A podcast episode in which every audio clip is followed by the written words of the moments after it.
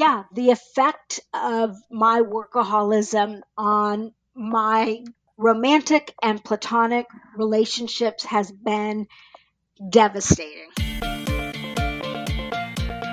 Does talking about your money make you cringe? Are you tired of fighting about finances? Do you want to stop sabotaging your financial happiness? Then you are in the right place. Welcome to Breaking Money Silence, a podcast series aimed at helping all of us talk more openly about money. Your host, Kathleen Burns Kingsbury, is a wealth psychology expert who is doing what she does best speaking about taboo topics. International speaker, author, and founder of KBK Wealth Connection, Kathleen understands money and our relationship with it. Over the past decade, she has empowered thousands of people to break money silence at home and at work. Now, here is Kathleen. I am here today with Manisha Thakor, and she is a financial literacy advocate for women. She adores teaching, writing, and speaking about the essentials of personal finance, and she's worked in the financial services field, which is primarily white and male, for over 25 years.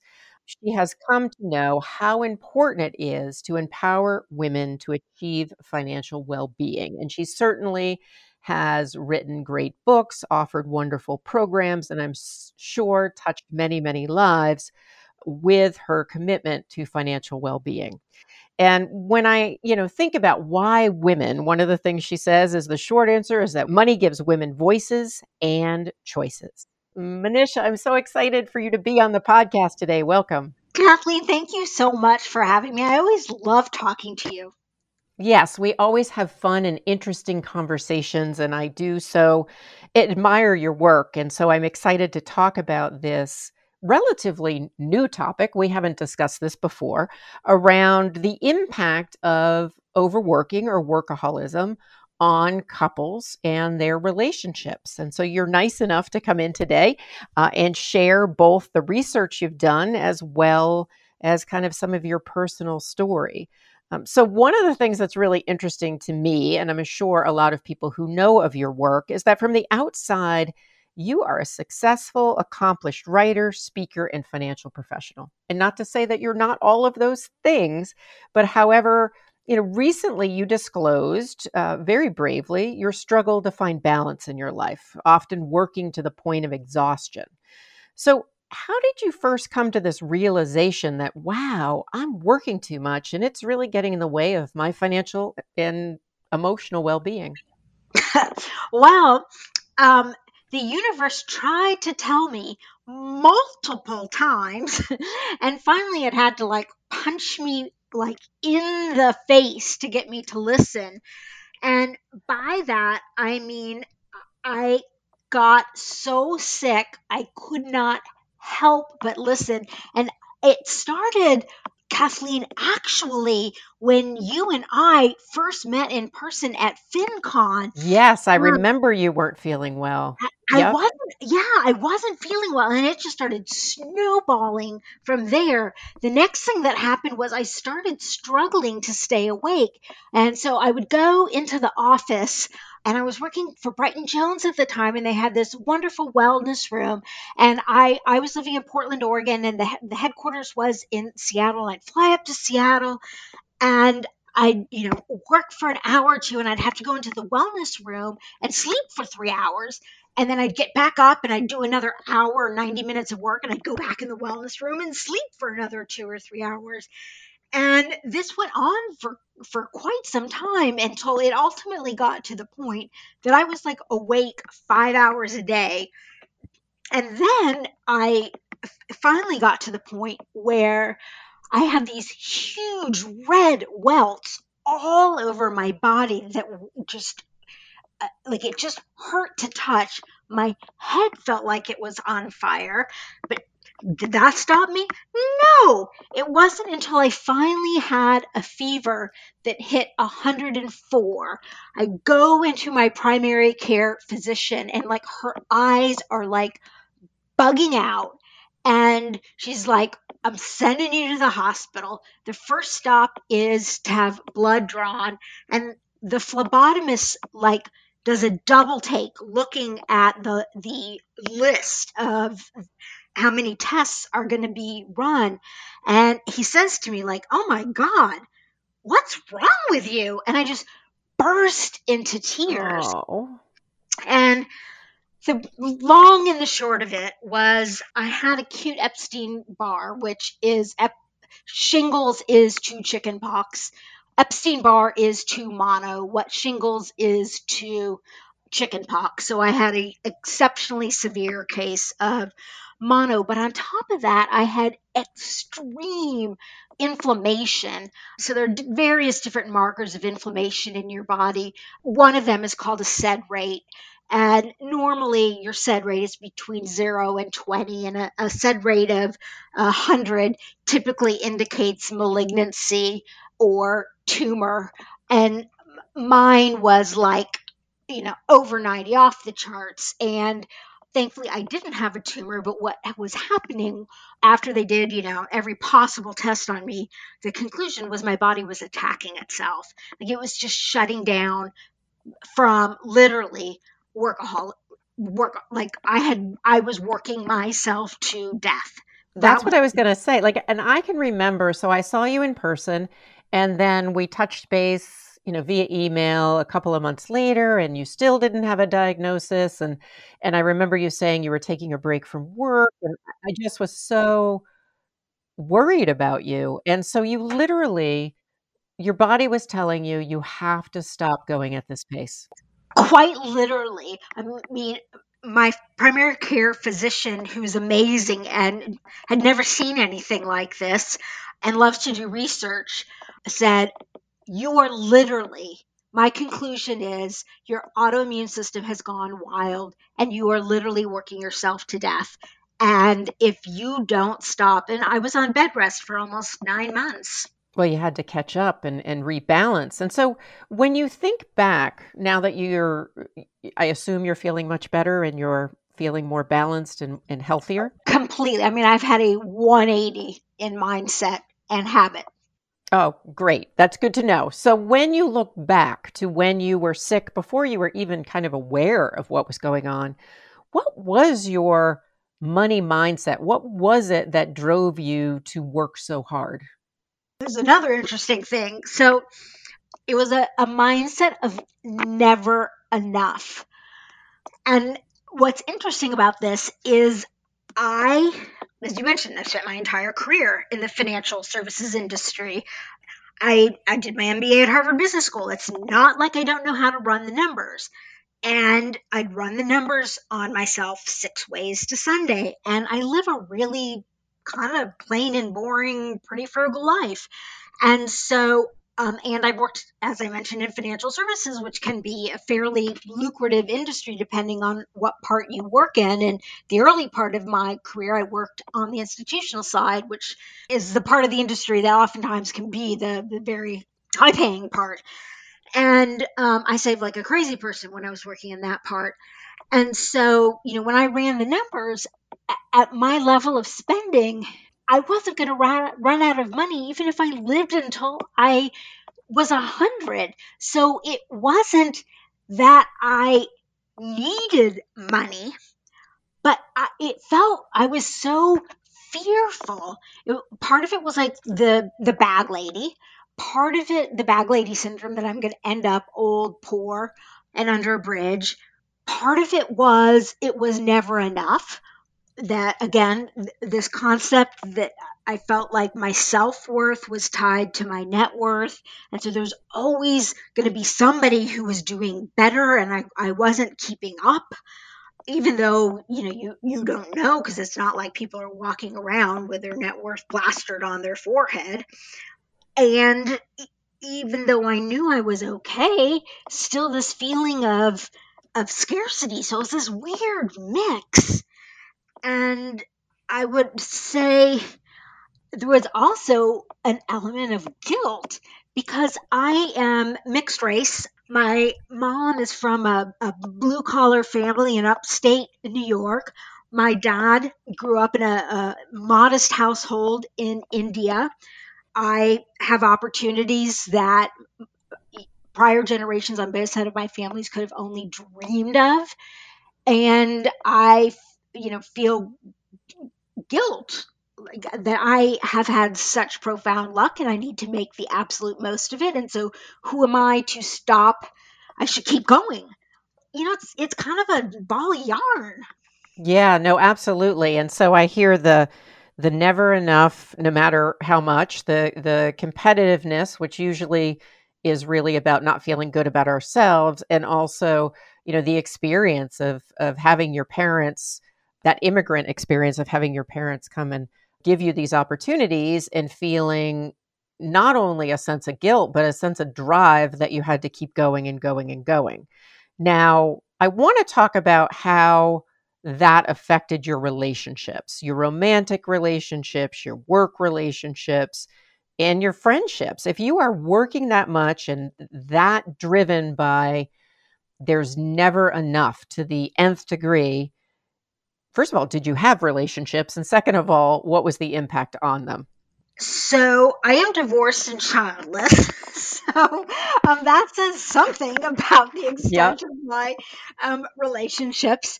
Um, one thing that's interesting is, you know, they say opposites attract, and um, I have found in in my case and in many cases, financial opposites attract. Oftentimes, I've observed that there's something financially intoxicating in the early stages of relationships, and that was uh, about financial otherness, and that was certainly true in my case when I met my ex husband.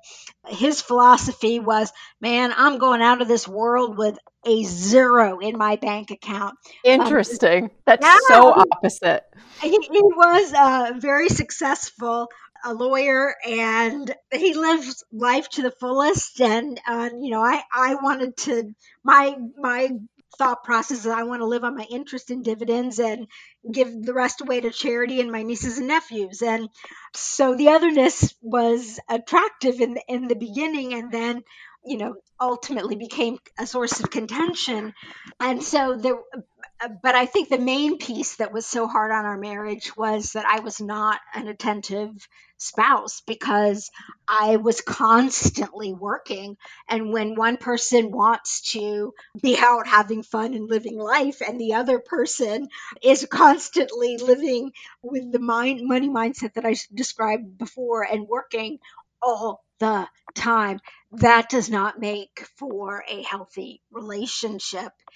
And as for other relationships, I mean, I will just tell you this year I noticed that the only holiday cards I received are from people who I pay money to. Um, so, I mean, like literally, it was like my housekeeper, you know, my yeah. virtual assistant. I mean, I did not get, or extended family members, like not a single friend. I mean, I have I look back and I, I have pretty much blown up every friendship. And one of my goals going forward is to try and repair them and make new friendships and treat them like gold. Yeah, the effect of my workaholism on my romantic and platonic relationships has been devastating. Hmm. It's sad because you're such a wonderful person, and and I know I, I've seen the shift in the last year or so in terms of how you're approaching life and how you're approaching relationships. And so, you know, again, I think it's great that you're coming forward with your story. Um, we're going to need to take a quick break, but when we come back, what I want to talk about is broadening it out because you've also done some research on the topic of workaholism and talking a little bit about how do listeners understand if they're falling into this trap because it sounds like there was a high level of denial so i imagine there is for other folks and then offering some tips and tools on how people can start to heal their money mindset and find more balance in life so we'll be back in just a moment with manisha Thakor. Hi, it's Kathleen Burns Kingsbury. I hope you're enjoying this episode of the Breaking Money Silence podcast. I want to take a quick time out to tell you a little bit about financial therapy. yes, financial therapy. That word keeps showing up in the media more and more, but I've been doing financial therapy for years. And in 2023, I'm going to expand this part of my business. And I wanted you, my podcast listeners, to be the first to know. If you're curious about what is financial therapy, just know that it helps individuals and couples change unhealthy money habits, attitudes that cause them stress, anxiety, and lead them to feel uncomfortable with money. If you have trouble making big decisions, if you find that you're shopping too much, carrying too much debt, worrying about money, even though you shouldn't be worrying about money because there's enough in the bank, it may be time to consider financial therapy.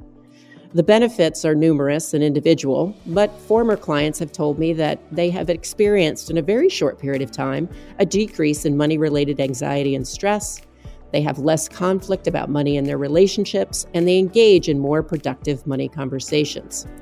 The advisors that refer clients to me say, finally, my clients can make the changes in their financial behaviors in order to save for their future. So, if this sounds appealing to you and you want to know a little bit more, I have a special offer. I'm offering a free 30 minute consultation to anyone who's interested in learning more about financial therapy. You can email me at kbk at breakingmoneysilence.com, or you can go to the show notes, click on the schedule link, and set something up via my automatic calendar. If you're listening to this not on my website and you find that I don't want to do that, I would rather just reach out to you directly. Feel free to use my private email at kbk at breakingmoneysilence.com and shoot me an email letting me know you'd like to take advantage of this time limited offer. So, my hope is we'll chat about financial therapy soon. And now it's time to get back to our regular programming. Hi, this is Kathleen Burns Kingsbury. It's the Breaking Money Silence podcast, and we are having a fascinating conversation today with Manisha Thakor. She is a colleague and a friend and someone who's written several books. She is going to and has been talking about her personal story around workaholism and been generous enough to really talk about some of the devastating impacts of putting work and money first. So, Manisha, you have done a lot of work after your body shut down, after there were all these signs like you cannot do this anymore. I know you have done a lot of work, both physically and emotionally. Um, tell me, what have you learned about workaholism and, and what are some of the signs that people can notice in themselves or others? Because it, it sounds like you didn't have an awareness that this was a thing when you were going so strong. Yeah, and you know, I, Kathleen, it's a lot like a lot uh, like other isms, alcoholisms, or I know you have a background in um, having eating disorders. Yeah, eating disorders. Exactly, and so it's it's a, a lot like the difference between a person who can have a few drinks and put it down or somebody who might you know on the night of the big game you know kind of go a bit hog wild and you know drink way too many once a year, but you know, that's kind of it. Or the individual on Thanksgiving, you know, eats to the limit, but isn't somebody who is binging and purging. And the difference between working hard and kind of paying your dues and actual workaholism is that there is an internal you know, I would say if you're working hard and paying your dues, the drive comes in in it internally and it's from a place of joy, desire, accomplishment, whereas workaholism tends to come kind of from this nebulous outer sign of emptiness. Like you you referenced it before this feeling of I'm not enough. I'm not good enough. Um, there's something wrong with me. I, I feel less than. I don't. Uh, it's it, my self worth is low.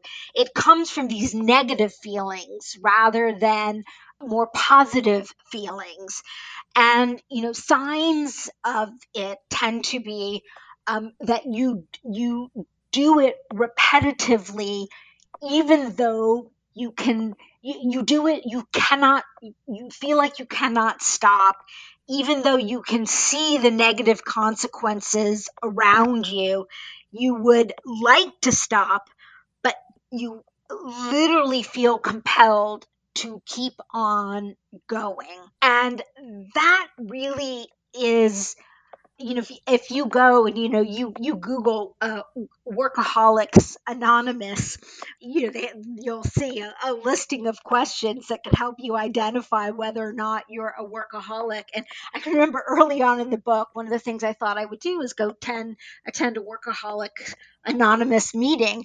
But early on in writing the book i'm thinking like well who the heck has time to go go to a workaholic anonymous meeting? Busy working right you know in a more serious note though I, I think having worked in the field of eating disorders and, and clinically in the past what it strikes me as is it's very similar in that you're trying to feel whole and no matter what you do you don't. And and the dilemma with any of these isms and and correct me if i'm wrong with workaholism because i've certainly been driven but i i haven't struggled with workaholism is that it works like if you don't feel good about yourself and you distract yourself with work if you distract yourself with going out partying if you distract yourself with whatever the number is on the scale the dilemma with all of these is they do work in the short run and they work pretty well and then they stop working. And so for you, you know, it stopped working. And as you said in the opening, there were all these signs. And eventually, when your body shut down, that was where you were able to go, wait a second, something's wrong. So if somebody's listening and says, boy, that sounds a little bit like me, or that sounds like my partner, what advice do you have? Eh, risk of sounding like a commercial this is the entire reason why I'm writing this book is I couldn't find any one piece of advice. I mean, I, I can't tell you how many times people would say to me, just work less, or don't make money your God, or go get a hobby. And what I came to realize is that Buddhists will refer to that feeling of emptiness as the hungry ghost.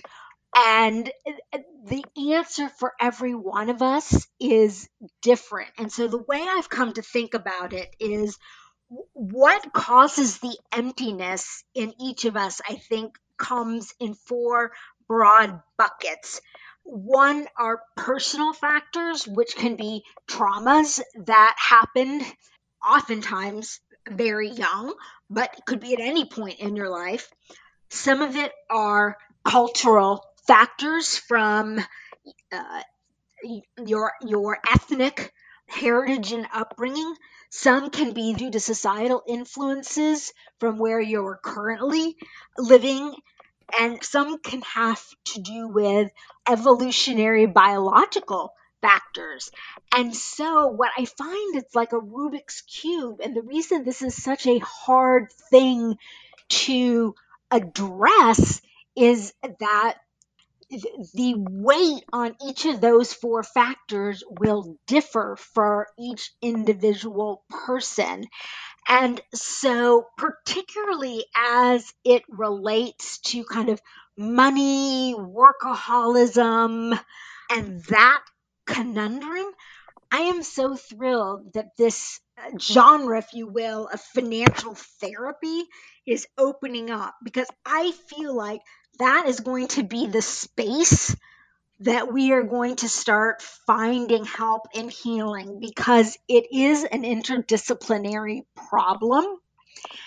And up until now, I have I have not been able to find one single source and that's because uh, for help and that's because i don't think there's one single cause to the problem right and and part of probably recovery is figuring out how do you what are the different factors and how do you address what's underneath the actual behavior of working or you know worshiping money or whatever it might be for you now tell me again what the title of the book is. And then also, I want to know kind of what is your hope in sharing your personal struggle? What, what is the hope that you have for others? And what do you think people listening in can hope for if they decide they have this problem and, and want to address it? So, um, the book is called Money Zen, and the subtitle is Escape the Cult of Never Enough and Reclaim Your Life. And my hope is that anyone who finds themselves having a toxic relationship with either money, work, accomplishments, or prestige, such that it's affecting their ability to experience joy in life, will find either something in my story or in the stories of the wide range of individuals that I've interviewed or in the research of the wide range of experts studying various different aspects of these problems will find a, a nugget or two or three that will lead them down a path to find the right kind of expert or therapy or activities that will open the door for them to experience what I call financial health and emotional wealth. Or, said slightly differently, when I started the book, I was stuck in living my life to optimize the equation self worth equals net worth. And that had disastrous effects on the quality of my life. And now I'm focused on living my life to optimize the equation of financial health. So, you know, being having good financial hygiene, but optimizing equation financial health plus emotional wealth, bringing in all those other factors that bring joy to our life. And what I say is that financial health plus emotional wealth equals money zen. I love um, that. I love that. I you know it's it so speaks to the fact that there is an emotional component around money and the money and emotional tie is really the key for a lot of people. I am thrilled to have full disclosure been interviewed for the book to also uh, eventually be able to read the book and most importantly, Manisha, I'm really excited for you as a person to be able to come to the other side and do it in such a honest and transparent way that I know will be incredibly helpful to the people listening to this podcast and all the people that you're going to touch with this particular book. Well, I, I have to say, I cannot thank you enough, Kathleen, because you were interviewed. The book's been a two year journey to write, and you were interviewed very early on.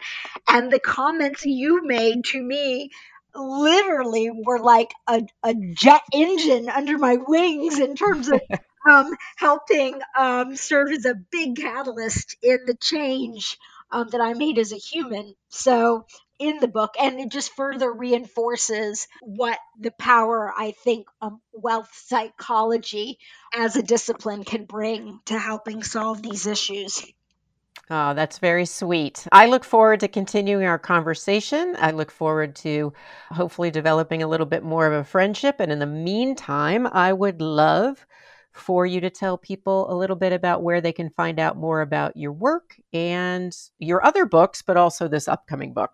Everything lives in one place, and it's moneyzen.com. Awesome. It has been great to break money silence with you today. And thank you so much for being on the podcast. Kathleen, thank you for having me. Thank you for listening to Breaking Money Silence, hosted by Kathleen Burns Kingsbury, a wealth psychology expert, author, and founder of KBK Wealth Connection. If you like what you heard today, be sure to subscribe on iTunes or your favorite podcast app and leave a review. Also, share this episode with your friends and family. It is a great way to get the conversation started. For more money talk tips and information, or to hire Kathleen to speak at your next event, go to www.breakingmoneysilence.com.